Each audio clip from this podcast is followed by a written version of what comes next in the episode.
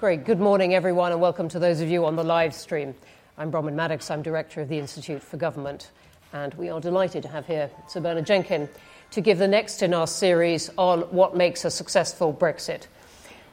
Bernard has been here in, uh, and, and, part of our work and part of our dialogue in many, many different uh, roles, but as you know, uh, is, has been chair of the Public Administration and Constitutional Affairs Committee since 2010, member of Parliament since 1992, and um, particularly relevant to this discussion today is chair of the steering committee of the European Research Group, the Eurosceptic group, which put out one of its big reports yesterday. Bernard's going to talk um, with slides for some time, and then I and others will fire questions at him. Very warm welcome. Thank you very much indeed. Can everybody hear me? Yes. Um, well, thank you very much for this opportunity. Um, I kind of rather suspect that you have probably um, had more uh, Brexit skeptics and Brexiteers on this platform, but um, mm. I am nevertheless very grateful. And I hope I don't annoy you all too much. Sorry, if yes. Um, so the first answer to this question uh, is, uh, n- well, not, not what's on offer at the moment, not the draft EU withdrawal agreement with the outline political declaration as presented.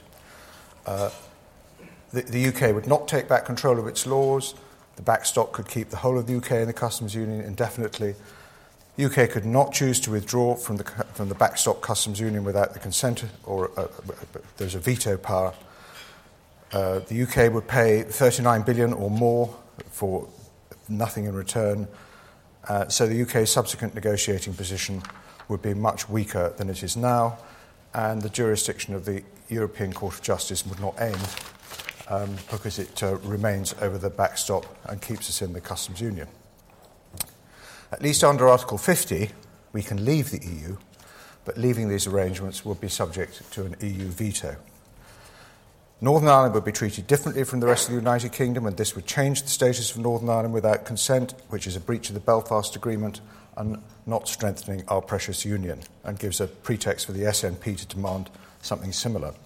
And the way the UK leaves the EU must reflect why 17.4 million people voted leave.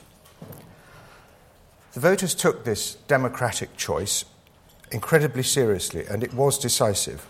The present disputes reflect how perhaps direct democracy can sit uncomfortably on our tradition of representative democracy.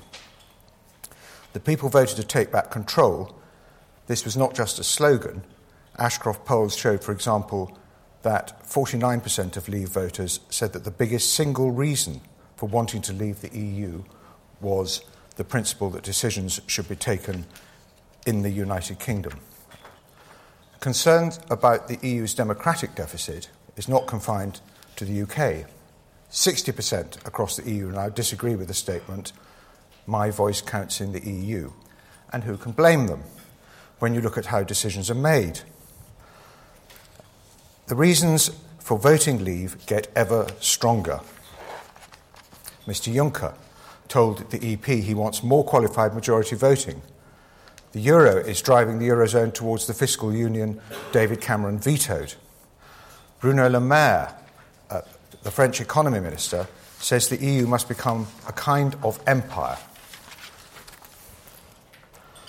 Both President Macron and Chancellor Merkel are calling for a European army. So, the first condition for a successful Brexit is that we do actually take back control of our laws, borders, money, and trading relations with other countries. The decision to leave the EU is not an economic one, but restoring national self government. Nevertheless, a successful Brexit, Brexit must be a prosperous Brexit. People seem to forget that it is domestic policy which overwhelmingly determines whether a nation is competitive or not. Taking back national control over domestic law and economic policy will strengthen the UK's flexibility, agility, and freedom to compete. In today's world, it is harder and harder to compete. The EU is the slowest growing continental economy apart from Antarctica. In the year to end June this year, China grew at 6.7%, the US grew at 4.2%, the EU managed just 2.2%. So the UK has less interest in being tied to this zone of high regulation, low growth, declining birth rates, ageing populations, high unemployment, and indeed continuing crisis. So, why is the UK's negotiating effort been so squandered on tr- trying to preserve a trading and financial relationship in which the UK has become the loser?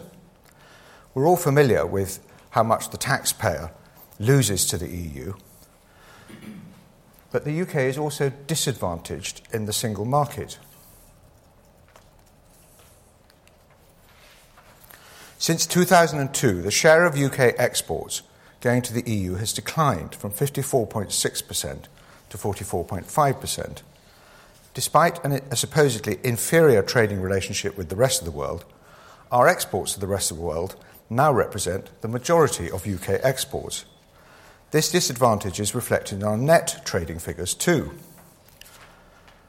The UK has grown a trade deficit with the EU of nearly 80 billion. One third of this, 26 billion, is with Germany. Being in the EU seems to help them far more than it helps us. However, the UK runs a 40 billion surplus with non EU countries trading across customs, frontiers, and without enforced regulatory alignment. Of course, the UK's trade deficit is driven by our trade deficit in goods, since our services industries generate a surplus, but the rest of the world's surplus contributes the most. Looking at trading goods, Looking at trading goods, the EU deficit is the main problem, over 90 billion, 4.5% of GDP. The EU disadvantage is already also reflected in where the UK invests abroad, mostly outside the EU. There's the services slide as well. And if we look at the foreign direct investment, uh, we can see we're investing more outside the EU than in. So it's somewhat perverse to argue that the EU status quo in the trade of goods is so much to our advantage. We could accelerate growth if we controlled our own regulatory standards on goods, our tariff schedules, quotas, and trades policy, and we were free to use the full spectrum of trade levers to achieve our own bespoke trading relationships with the rest of the world. And that's what a successful Brexit looks like. It also means leaving the customs unit. It is wrong to argue that the costs of customs declarations would be too high or that delays would destroy just in time supply chains for UK manufacturers. These industries are important and we could do much with tax, training, investment, R&D support and employment policy to make them more competitive, not less. But let's put the UK JIT supply chain industries in their proper context. In economic terms, and indeed in terms of jobs. These industries should not determine the entire shape of Brexit. Yesterday, we published this document, uh, Fact Not Friction, and it dispels the myths of leaving the customs union. Modern customs, union, modern customs declarations are digital. Checks are only made where there is a perceived risk of non compliance, so in only a, in a tiny proportion of cases. The WTO does not require checks, only confidence in compliance. And whenever ministers are pressed to produce the WTO text that they say requires checks, they can't produce it. There are already checks required on EU UK trade for VAT, excise duties, and illegal items. So, in fact, there's far less change than imagined. Um, every, every transaction across uh, EU frontiers requires paperwork. Uh, Norway and Switzerland show no disadvantage being outside the customs union.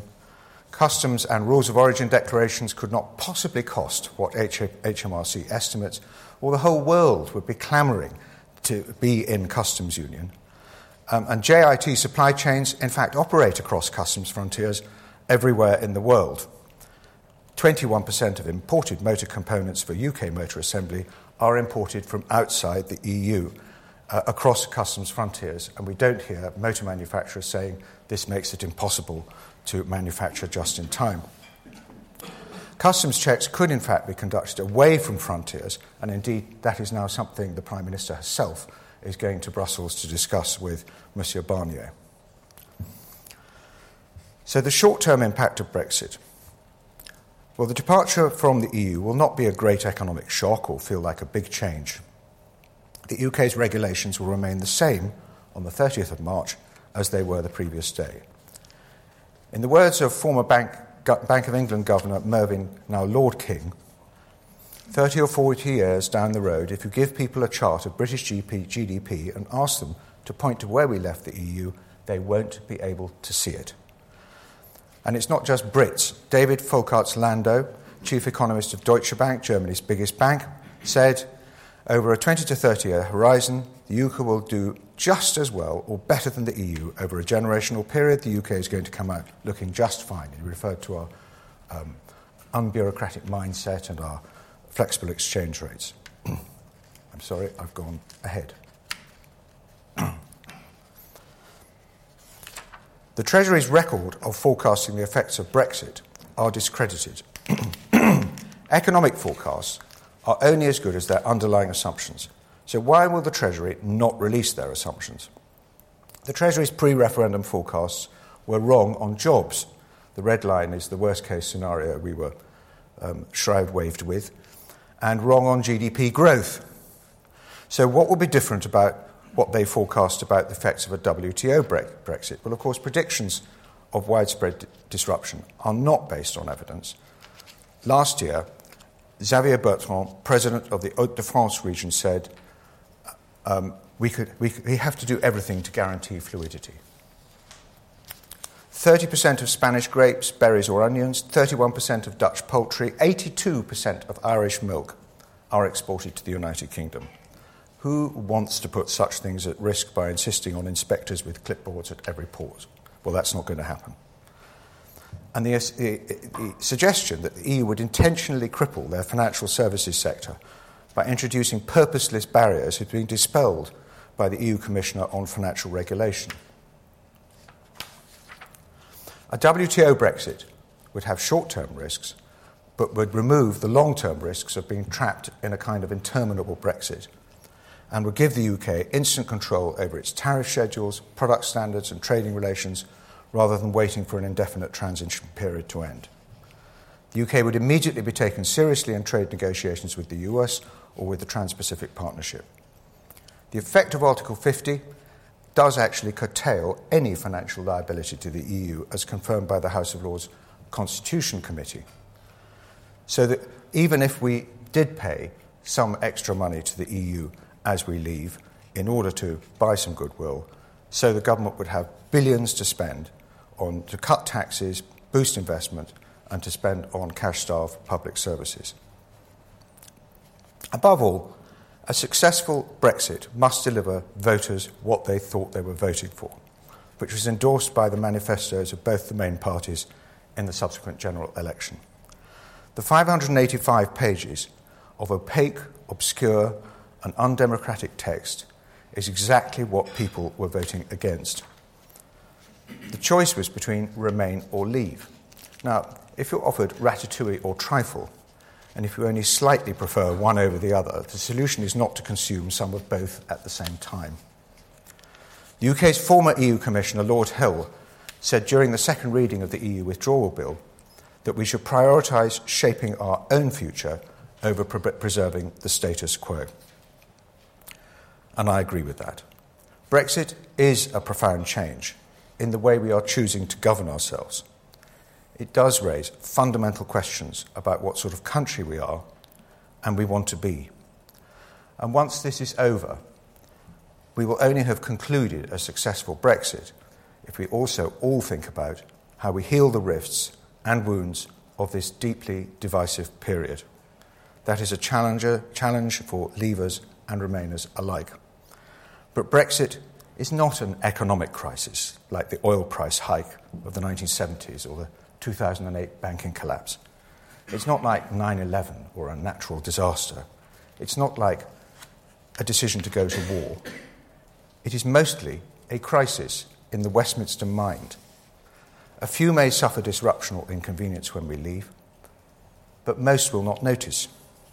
I'm reminded what the chair of the Remain campaign said uh, just before the referendum. Thank you very much.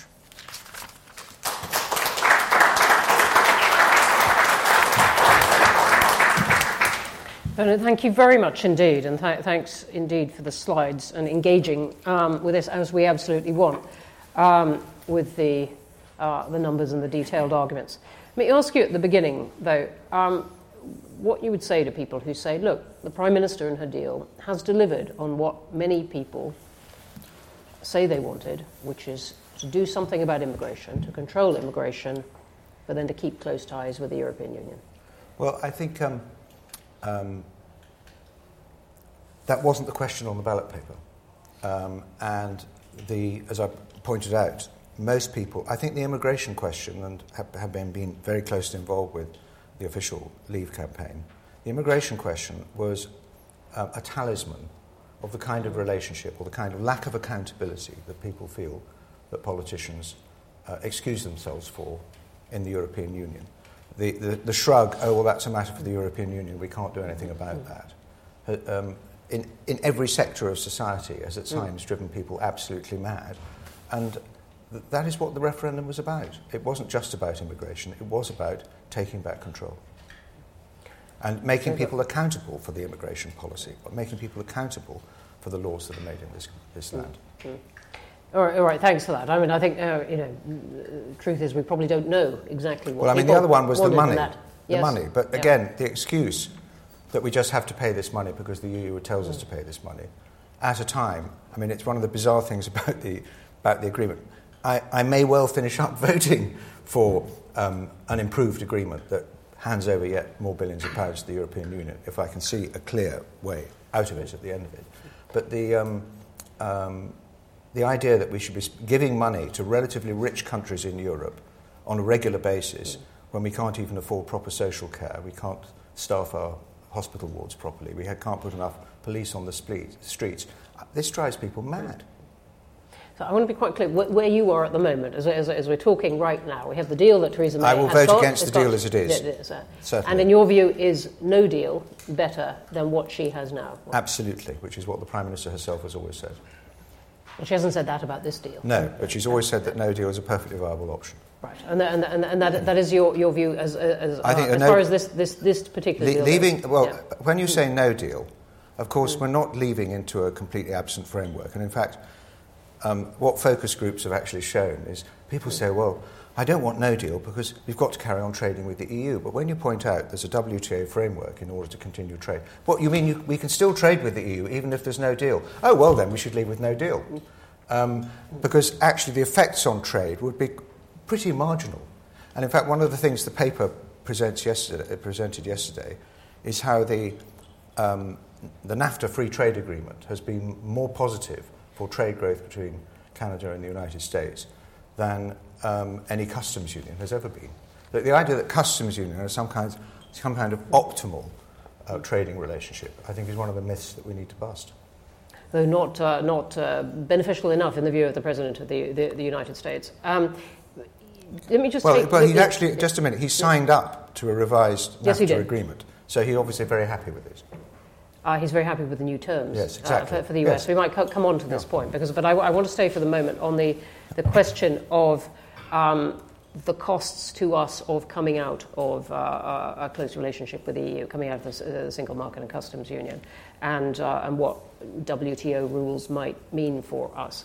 Um, if it's not going to cost us very much, in your view, that we can still keep trading with the, the EU, why is there so much value then to doing deals, free trade agreements with other countries? If, well, if, uh, uh, but, uh, trading relationship isn't, isn't, doesn't bring you a lot of benefits. Um, well, the, it would be better, it would be more optimal to develop trading relationships with countries that are growing much faster than the EU than to hang on to a declining share of our exports um, on the mm-hmm. present basis. And the other, the other um, question about the, our trading with the EU we are locked into a regulatory framework which is largely not of our own creation. And it tends to advantage large multinational companies who set very high barriers, high um, barriers to entry for competitors. So, I mean, we are in an arrangement where, frankly, the rest of the European Union has designed the regulation for itself, particularly Germany, and then they sell their goods to us at above world prices. I don't see that that's necessarily um, a, a, an advantage to us because, because of course, we can only buy those goods from outside the EU across a tariff barrier. and mm. through, a, a, a non, through a whole lot of non tariff barriers, which may not necessarily be to our advantage. So we buy German machine tools and Italian shoes and French, um, French cheese, when in fact these things could be made elsewhere in the world, perhaps at less, co- at less cost and more competitively and more variety for our consumers. I mean, why we have to pay tariffs on oranges when we don't grow any oranges in this country, and there's no advantage to our economy protecting ourselves from the import of oranges with a 16% tariff barrier. I mean, there's just a small example. But let me just make the emphasis in my remarks. These are very marginal economic issues. But uh, it is rather odd that this whole debate has been so much about trade, when in mm. fact it was a constitutional question. It was, it was a fundamental question of self determination and self government. Um, the point about my remarks is to demonstrate it may be six of one and half a dozen of the other, the Mervyn King point.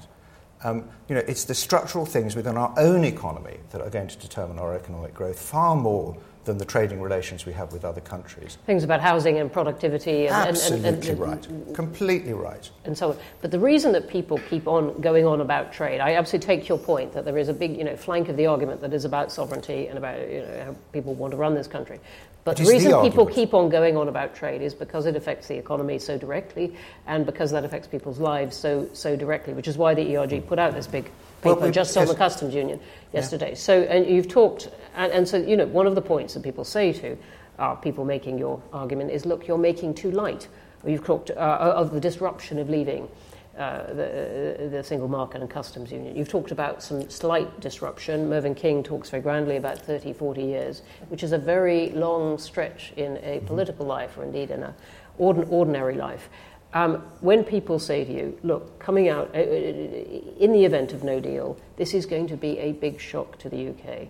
We wouldn't, it would be all kinds of real disruption to medicines, to uh, uh, supply chains, to travel, all this kind of thing. What, what, what is your answer to, well, I mean, let's, to let's that short term? Let's just talk threat? medicines. The government is taking precautionary measures to make sure if there is disruption, uh, then uh, people will have their medicines. If you listen to the lunchtime news on Friday on Radio 4, you'll have heard the um, chief executive mm. of the company that imports the insulin for Theresa May. This followed her comment that her, her insulin comes from Denmark. Well, they are increasing their stockpile from eight weeks to 16 weeks. And the BBC interviewer tried to get him to say that Brexit was going to be a problem. And he said, no, no, don't worry, everyone will get their medicines.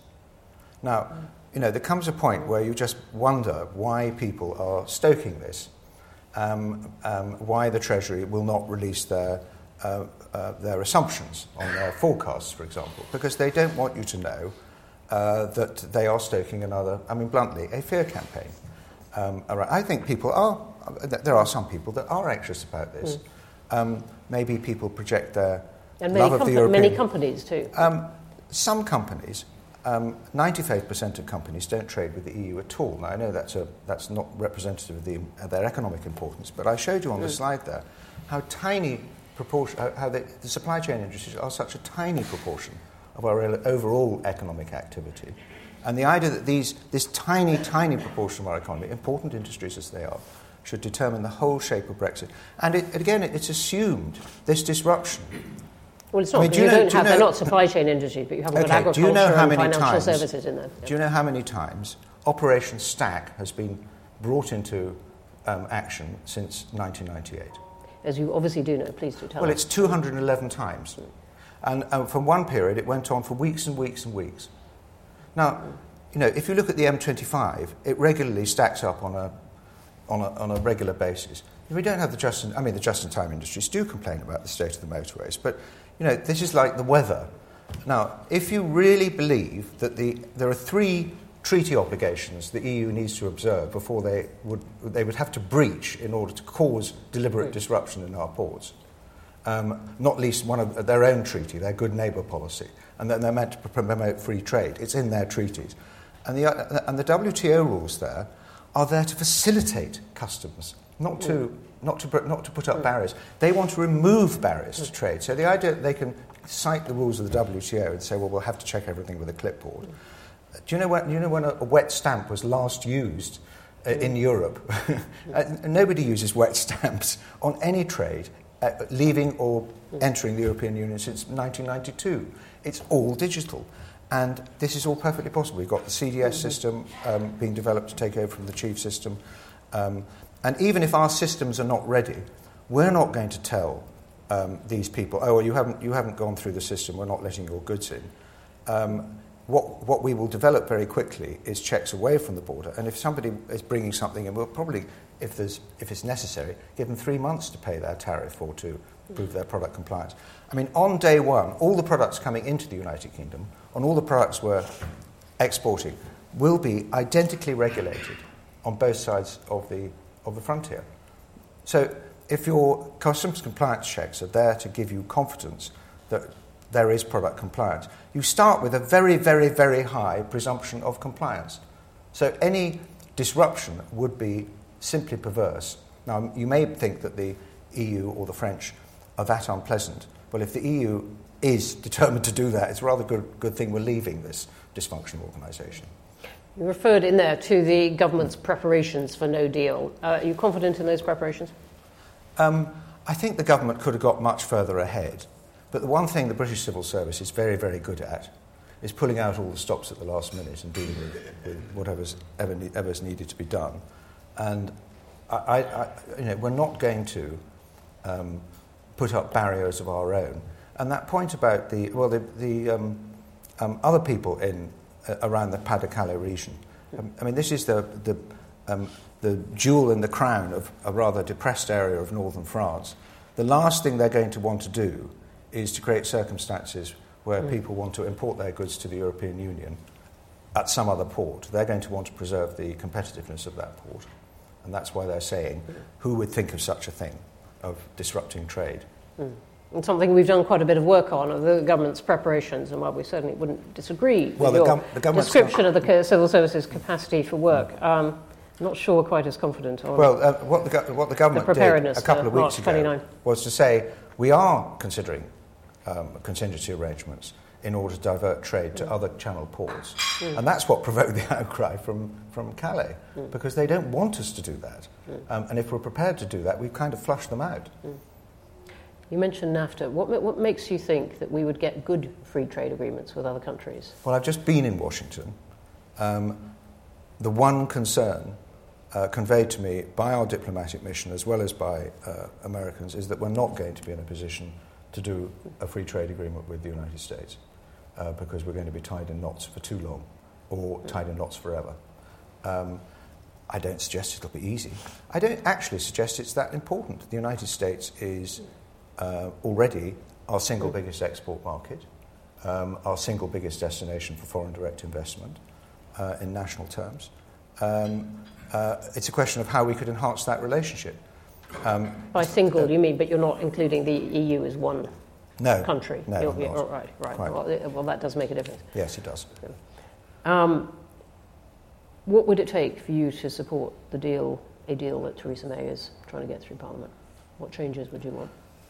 Well, I'd have to read it and be happy with it. And there's a danger in, um, in settling on that problem or that mm, problem mm. or that problem, then resolve that, and you haven't seen another problem.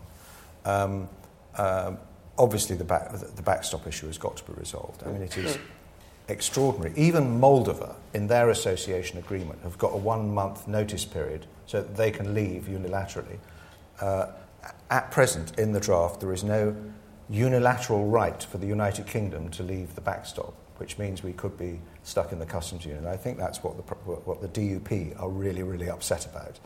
Um, and the fact that the um, the terms of the backstop stop, start to divide them. I mean, it is ironic that somehow um, a, a customs frontier with invisible infrastructure at the border is regarded as a breach of the Good Friday Agreement, but the idea of separating Northern Ireland and changing the status mm. of Northern Ireland with a frontier down the Irish Sea does not constitute a breach of the Good Friday mm. Agreement.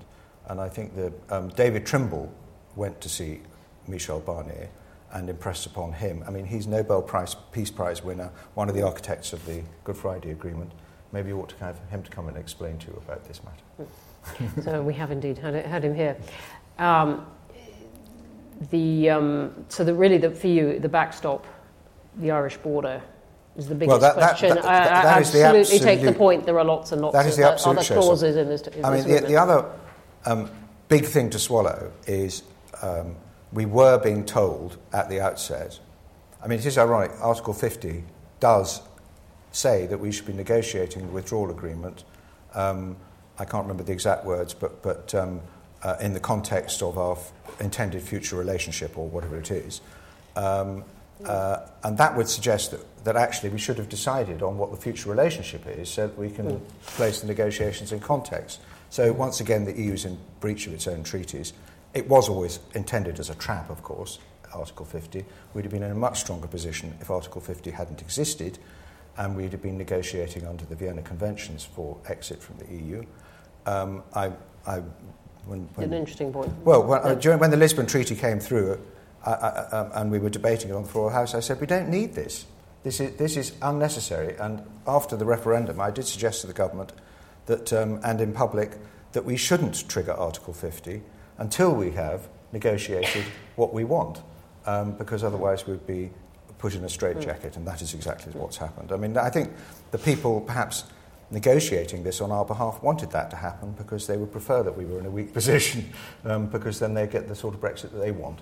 Um, do you mean the civil service by that? Um, I think a lot of people. Who, who do you mean by the people right, negotiating okay. this on our behalf? The, the, there are a mixture of ministers in the government who are responsible. Um, I'm not going to start the blame game with All right, but the people service. who have been negotiating this include David Davis, well, Dominic Raab. Well, actually, David Davis was pretty quickly shut out of the negotiations um, and perhaps should have woken up to that more quickly. By going um, to Brussels? Uh, well, uh, he, he, he, had the key negotiator m- removed from him in mm. September uh, 2016, um, removed from him and taken mm. to Downing Street. And from thereafter, he was. I mean, it's, it's, it's a question about how the cabinet government was being conducted during this period and up to Chequers. Mm. Um, because the Department of the Exiting the EU did not seem to be in charge of exiting the EU. And of course, the policy that was presented at Chequers was uh, nothing that he had seen until a few days beforehand, even though he had been preparing an alternative policy. So um, I think the, con- the, government has been conducted in a very odd way. But what I would say is there's a number of ministers who, who were Remainers, and um, uh, Philip Hammond, for example, made it absolutely clear he wanted the United Kingdom to stay in the customs union. And I think it's been mm. very difficult for civil servants to decide what to do. Mm. But it's no secret that um, you know we've had a, it's been a sort of 50-year orthodoxy, a, a, a pro-EU or pro-engagement mm. policy with the European communities onwards, um, and that is well embedded in the um, civil service. Now, I remember when Jeremy Heywood came um, came to breakfast just after the referendum, and. Um, uh, and I, was, I said, oh, well, I was expecting to see you looking rather miserable and down, crestfallen. And he said, oh, no. He said, well, um, we're going to have a new Prime Minister and we've got a completely new policy on Europe, but that's what we do. We've just got to turn mm. it on a sixpence. Now, if mm. ministers mm. had wanted the civil service to turn it on a sixpence, mm. that is what would have happened. Margaret Thatcher did it on economic policy in the early 1980s. Um, Uh, uh, and to some extent, Tony Blair did it when he came in in mm. 1997. Mm. That is not what happened under this Prime Minister and this government, and I mm. don't blame the civil service for that. Mm. But I do think that she has been prone to take the orthodox advice that was existing in government.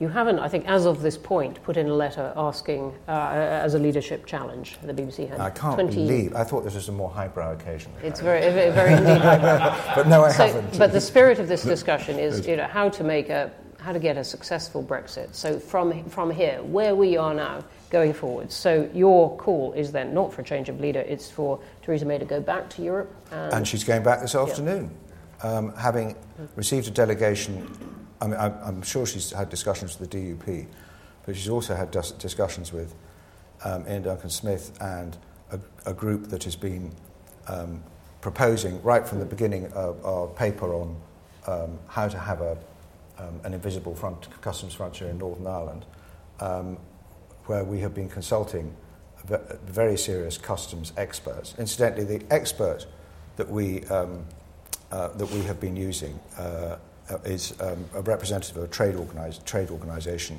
in the EU. When he appeared before the Northern Ireland, Northern Ireland Committee, one of the questions he was asked is, what is a customs broker? So, you know, maybe the level of knowledge um, amongst uh, even MPs about customs and customs clearances is not as intense as it should be. And we find we've been um, presenting things to civil servants and to officials in Brussels which they genuinely did not know about. Um, and I think that's hopefully going to uh, change the conversation around the backstop. Great. Let's have some questions. Okay, uh, loads of hands up. Right, let's start here. Yes. Uh, can you for the microphone, please? And uh, if you like, say who you are. Uh, good morning. Uh, my name is Sarah Main. I'm the director of the Campaign for Science and Engineering. Um, thank you very much for your talk this morning. Um, I just wanted to ask you if you might um, set out in a little bit more detail if you see. Um, I suppose uh, the, what I see is the UK's scientific strength, a kind of you know global scale scientific strength. Um, how do you envisage that in a successful Brexit? Um, I, you know, some of your graphs, I think, were sort of downplaying the the um, importance of some of the industries that are associated with R and D, and I understand that point. But I just wondered if you could set out whether you think the UK's research and innovation strength is an important facet of its future, and how you would see that playing out for the UK. Thank you very much. Well, I, I absolutely believe that our um, science and research um, um, and engineering in this country is extremely important, and international cooperation and collaboration is extremely important. And um, I don't believe that the European Union has a monopoly on our international collaboration, nor do I believe that, that European universities and European, Union, European industries will not wish to collaborate with the best science uh, where we have it in the European, in, uh, where we have it in the United Kingdom. I do understand that science and engineering research in this country is supported by the Horizon programs and um, uh, European programs for scientific collaboration, and that is the mindset that the, much of the scientific community has been placed in. There are scientists um, um, who remember what international collaboration was like before we were in the European Union, um, and they rather regret there isn't more collaboration across the Atlantic and with um, other countries around the world, that the emphasis has been so on the European Union. Um, I also think that um, uh, the government is right to maintain our R&T budget, and the, the, opportunity as we leave the European Union is to increase it. Um, I think the science and uh, research is one of the crown jewels of our country, and it should be nurtured. Uh, but I do appreciate uh, how much uncertainty a lot of people in science and research are feeling at the moment. Um, I think the government could have done more to reassure you, um, and I wish they had. Thanks. Um, here on the aisle, and then I'll come over here. Uh, yes, John Peet from The Economist. John. Uh, since Chequers, um, indeed before, the Prime Minister was frequently saying it's my deal or no deal, and you've dealt quite a lot with your view of what you call the WTO deal. In the last two weeks, she started to say it's my deal, no deal, or no Brexit. Um, and quite a few people have started to make the argument that if this deal is voted down, there is that increases the chance that Brexit won't happen. Do you take that at all seriously? Well, uh, I do in the very short term. I, I, think the political situation is, is um, extraordinarily unpredictable. I can't quite, quite work out how we finish up with no Brexit. With another referendum? Um, well, if there was another referendum, to be another referendum, there would have to be another Act of Parliament, and that would take many, many, many months. So there would have to be an extension to Article 50. I think it's unlikely that the European Court of Justice is going to rule in favour of the Scottish application that we could revoke Article 50 unilaterally. Even if we s- attempted to revoke the, uh, the notice, um, it would need another Act of Parliament. So that's another legislative barrier. Um, uh, we are, in fact, um, uh, it would require all the member states to agree to extend Article 50. Um, there is no power in the, um, under the EU Withdrawal Act to extend Article 50 for an indefinite period. The only reason the minister can bring forward an order to extend Article 50 is for reasons required by the administration of Brexit.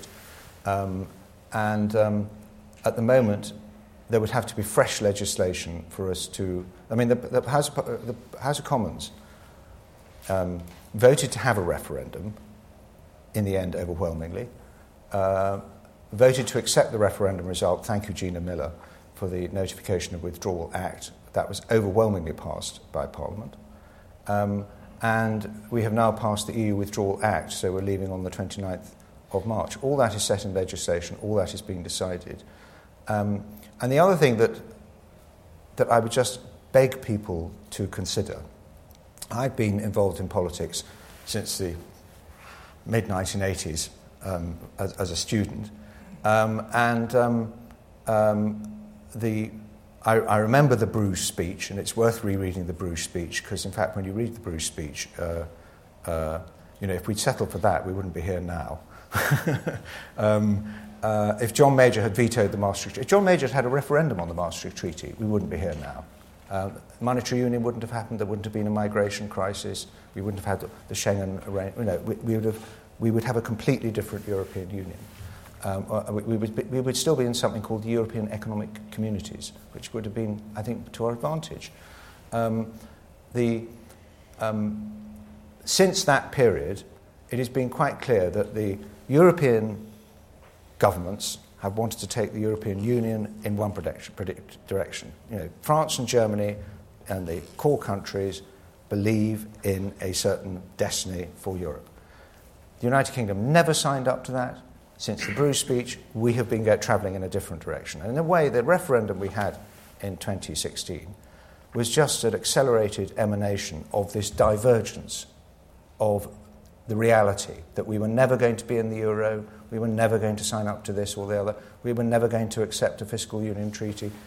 Um, the idea that you can put all, this, put all these genies back in their bottles and go back to square one is completely ludicrous and um, actually rather dangerous.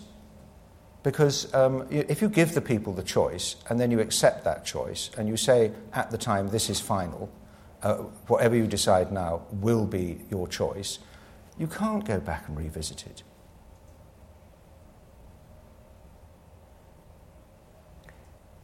Over here in the middle, and then I'll, I'll come to there's a cluster over here.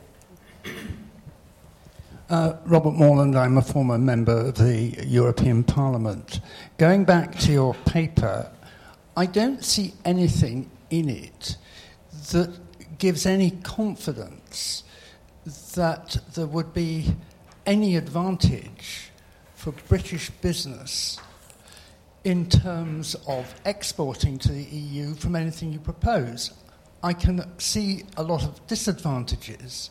And in that context, and in terms of the whole business of we would control our decisions, the single market and a lot of its legislation has been heavily influenced by the United Kingdom.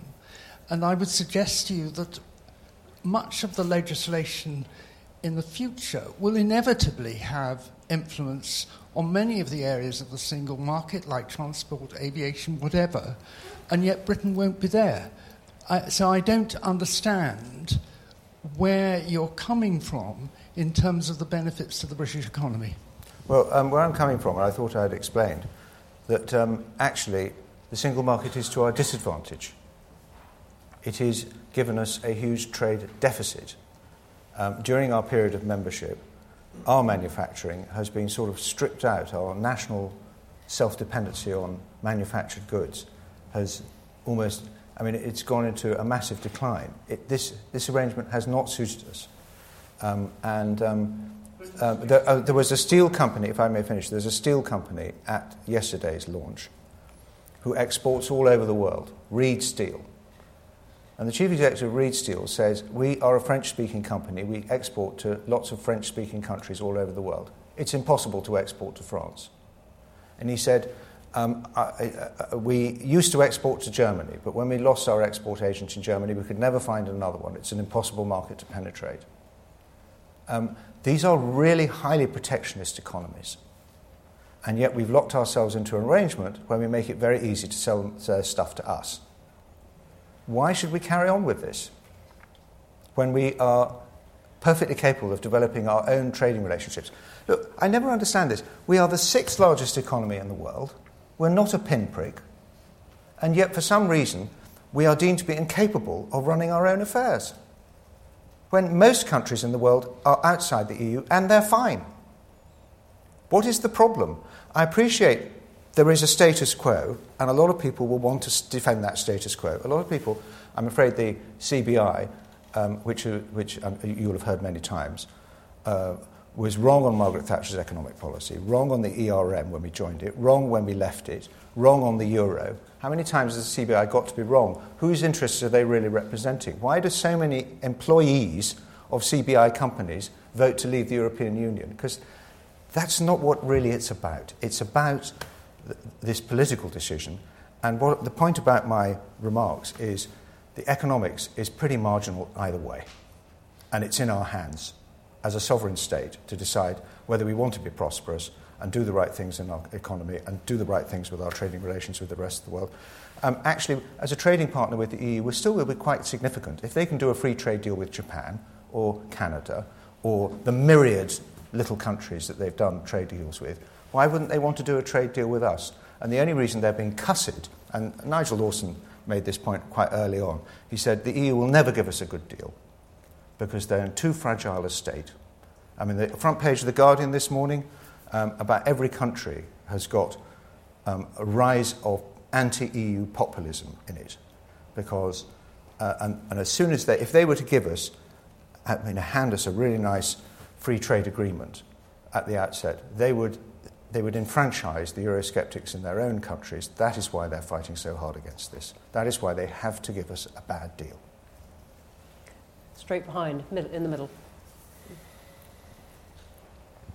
Uh, Toby Price, independent consultant. Uh, Sir Bernard, can we go back to the House of Lords report, uh, the much quoted House of Lords report yes. in the last few days? Mm-hmm. Um, they inserted the word enforceable. There is no enforceable yes. obligation mm-hmm. to pay these debts. Do you believe there is any obligation, or do you believe they thought there was any obligation to pay the debts? Well, I, first of all, when, when um, uh, this Article 50 was framed, I don't think they ever conceived that any um, country would actually leave the European Union. And personally, I'm in favour of being generous and forgiving that they didn't draft it very well. And under the Vienna Conventions, if we were leaving under the Vienna Conventions, there would be obligations. And um, uh, personally, I wouldn't say it now if I was a minister, as the Chancellor has, in order to try and. Um, I mean, to concede that we'd have to pay everything that has been agreed so far, I think is, is going so far. In any case, if we were to leave now, we wouldn't have another two years of contributions, so that would immediately reduce it by about 18 billion. Um, and I, I, there's probably argument to be had over the other liabilities.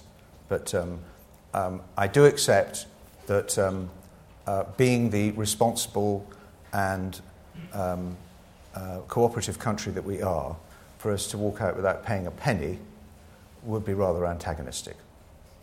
But that is what, that, that is what it says, and that is what the House of Lords Committee agreed. Okay, got, uh, next to you.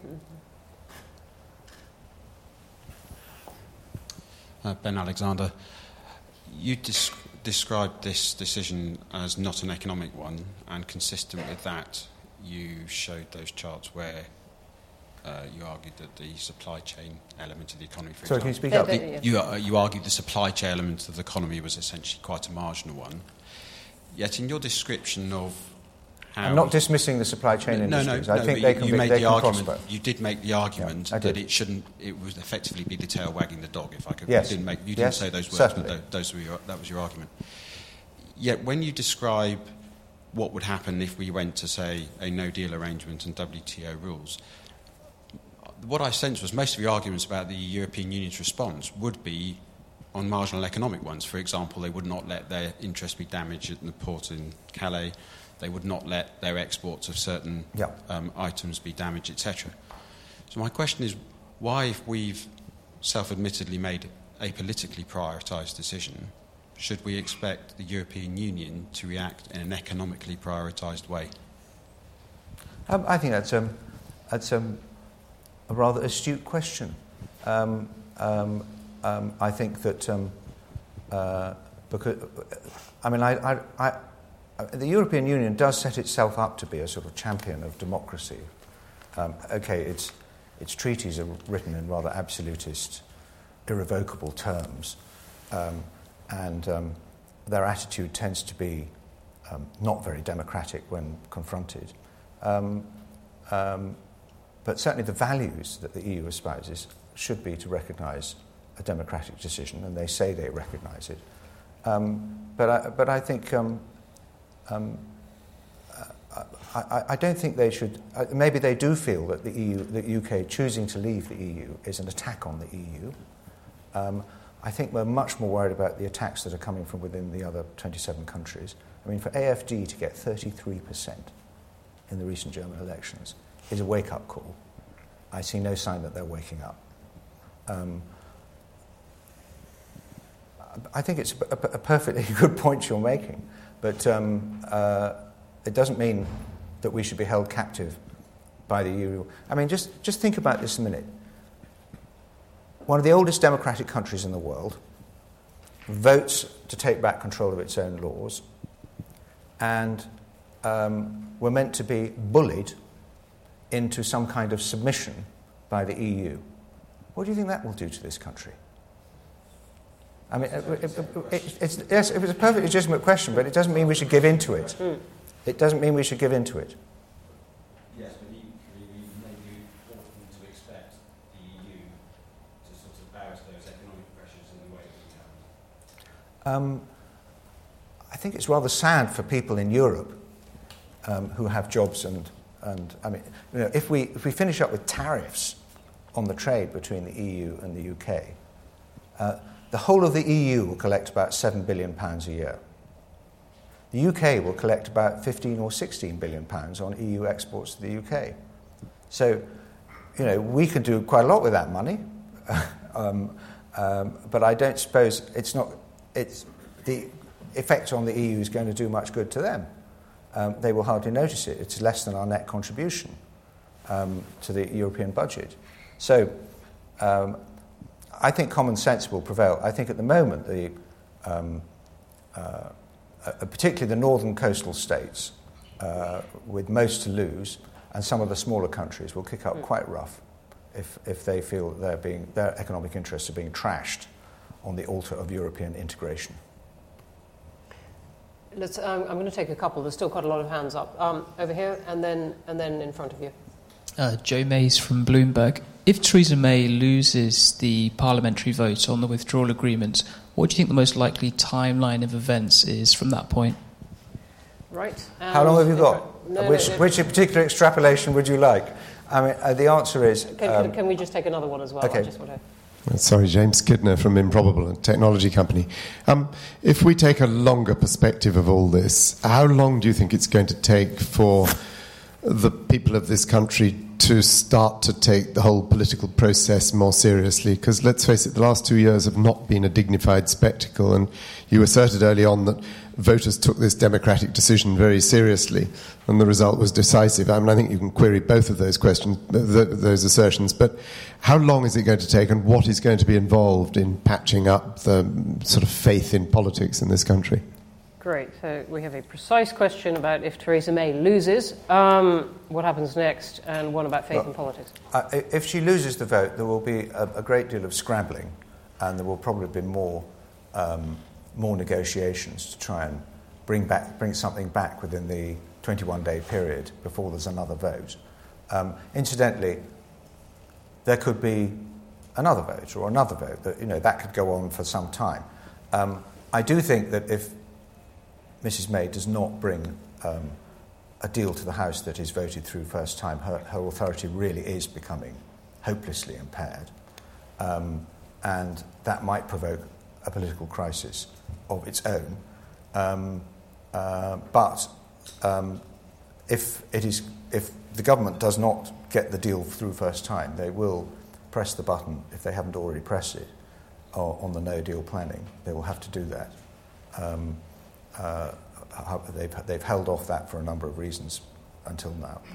Um, on the other question, I think that's. Um, um, I, I, think during the Vote Leave campaign, which I was involved with, we were constantly told um, by our chief campaign strategist that the turnout was going to be rather low because no one was really, you know, the, the degree of engagement in this topic was quite low. Um, that proved out to be completely false. Um, and every member of parliament has got, you know, came back with stories about how polling stations that are usually not very busy were, had queues of people outside them. That is what I mean by people taking their democratic duty very seriously. Since then, most people have been completely switched off. When I say this is a crisis of the Westminster mind, I can tell you most people in my constituency, I mean, you know, business people, farmers, um, uh, professional people, they will talk to me about it. Um, uh, but most people are just getting on with their lives as they do, and that's the nice thing about living in a democracy. After you cast your vote, you're just going to get on with your life. Um, uh, what will damage faith in politics? What damages faith in politics is politicians saying they will do one thing and then doing another. What will damage faith in politics is if, having said we're leaving the European Union, we had a referendum and we respect your decision, is then we turn around and say we don't respect it. That you were, you were too old, or you were too uneducated, you didn't understand, or you should have learned all these things that I understood before, but you didn't, and now you should understand, and therefore we can't leave. Um, this, you know, it's not democracy. I do come back to this question about which my committee has looked at quite extensively, um, which is where a lot of the discomfort arises from, is the conflict between um, our long tradition of representative democracy and the overlay of direct democracy. That's fine when the referendums come out the way the political leaders wanted. Uh, it's rather less convenient when, um, as nearly happened in Scotland, and obviously it happened in this case, the um, political leaders get the result they didn't want, and then they have to implement it. Um, and one of the recommendations we made is that actually this kind of bluff call referendum, they shouldn't do that.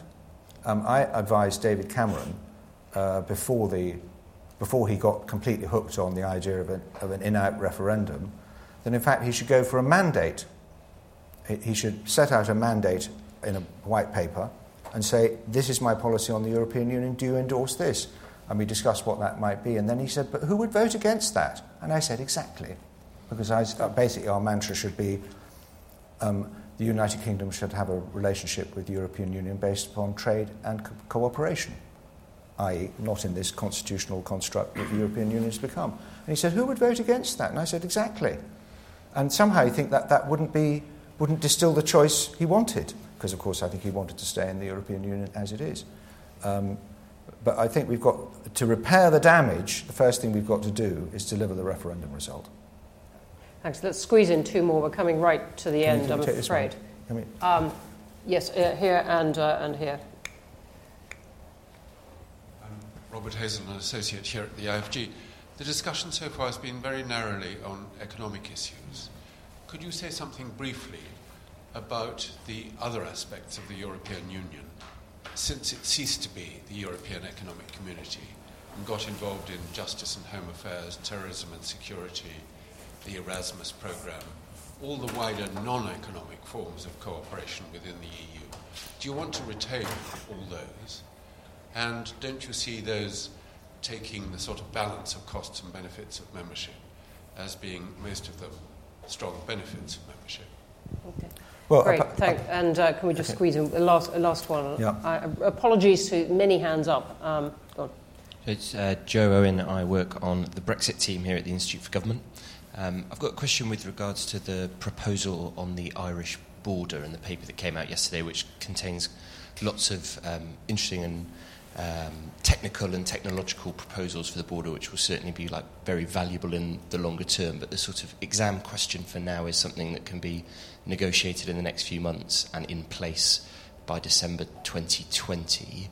So I guess my, my question is got two small parts to it. The first is, um, have you got any indication that the EU would accept the proposal, given it kind of goes against what was signed up to in the December joint report around any associated checks to do with border controls anywhere on the island of Ireland? And the second point being, given your experience on select committees, are you confident that the UK and business would be ready by December 2020 for your proposal? Great, thanks.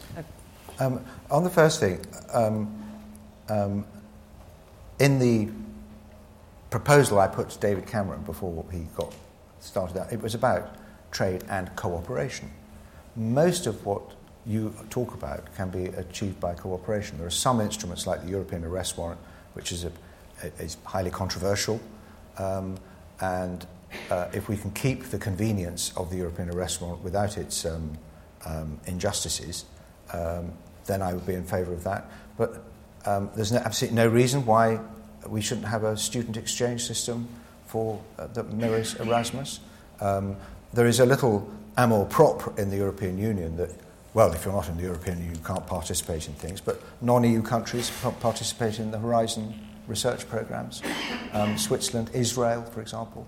Um, the, um, so, and, and on, on generally on, on security, um, most of the real cooperation that matters is bilateral. Um, certainly on the intelligence sharing, uh, it's bilateral.